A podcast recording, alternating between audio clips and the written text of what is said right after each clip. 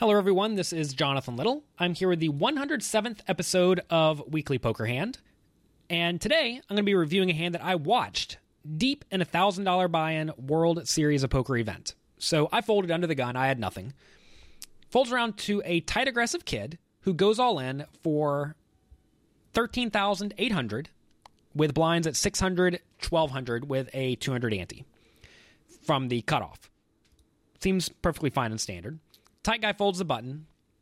And then, with 80,000 chip effective stacks, the small blind and the big blind both have 80,000. The player in the small blind decided to go all in for all 80,000 of it. And I think this is a horrendous mistake. Let's just take a look at what happens in this hand, then I'll tell you what I would have done.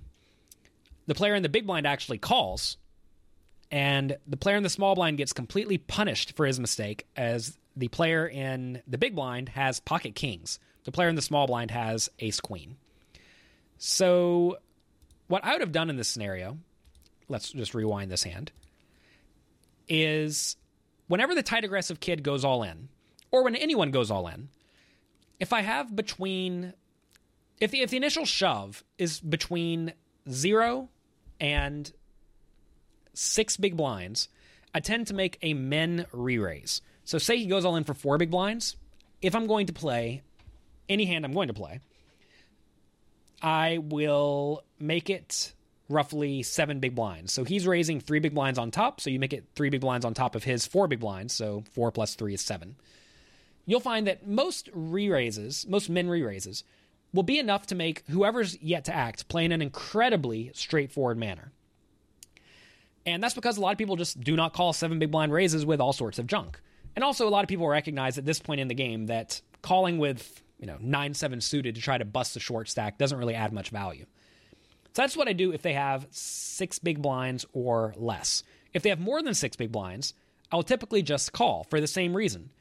Most people aren't going to put in six big blinds with their nut hands. I'm sorry, with their trash hands, and they're only going to continue with good hands anyway. And you'll find that frequently they will re-raise with their best hands and they will call with their, you know, good but not great hands, like pocket nines, just hoping to try to see a flop. So instead, what this player in C1 did is he decided to put in 80 big blinds. And the reason he did this is because he thinks, I really don't want the player in the big blind to call. And you have to ask yourself, is the player in the big blind ever just going to call an 11 big blind all in with a marginal hand?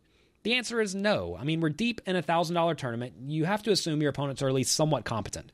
The guy's not just going to call with Jack 10 offsuit hoping to get lucky on you. He's going to fold pretty much everything. And if he does continue, either by calling or re raising, you can assume your ace queen is actually not in great shape.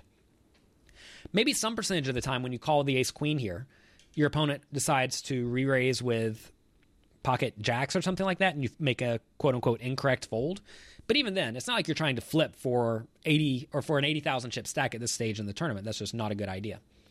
So, anyway, I wanted to show you this hand because this is a blunder that I witness pretty much every World Series at least once. I'll see someone isolate a short stack and then run into a better hand and then go broke and just think they get unlucky and or think they got unlucky. And in reality, this player should have put in his 13,000 chips. The player in the big blind likely would have re-raised and when he re raises, the ace queen just folds. They let it go. And they lose no money. Well, they lose 14,000 chips, but they don't lose 80,000 chips. So if you find yourself in this spot, think ahead and do not mindlessly go all in. So you may have mentioned how I have a default strategy in this scenario that I will occasionally deviate from a little bit, but I pretty much stick to it.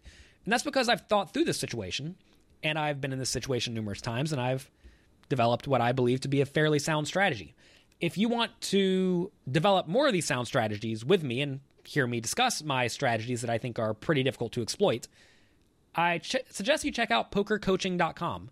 There we have weekly home or monthly homework assignments where the students are presented a relatively big question, and this would be an example of sort of a small question, but a similar question. What would you do if everyone folds around to the cutoff and you are in the small blind with a hand you want to continue with.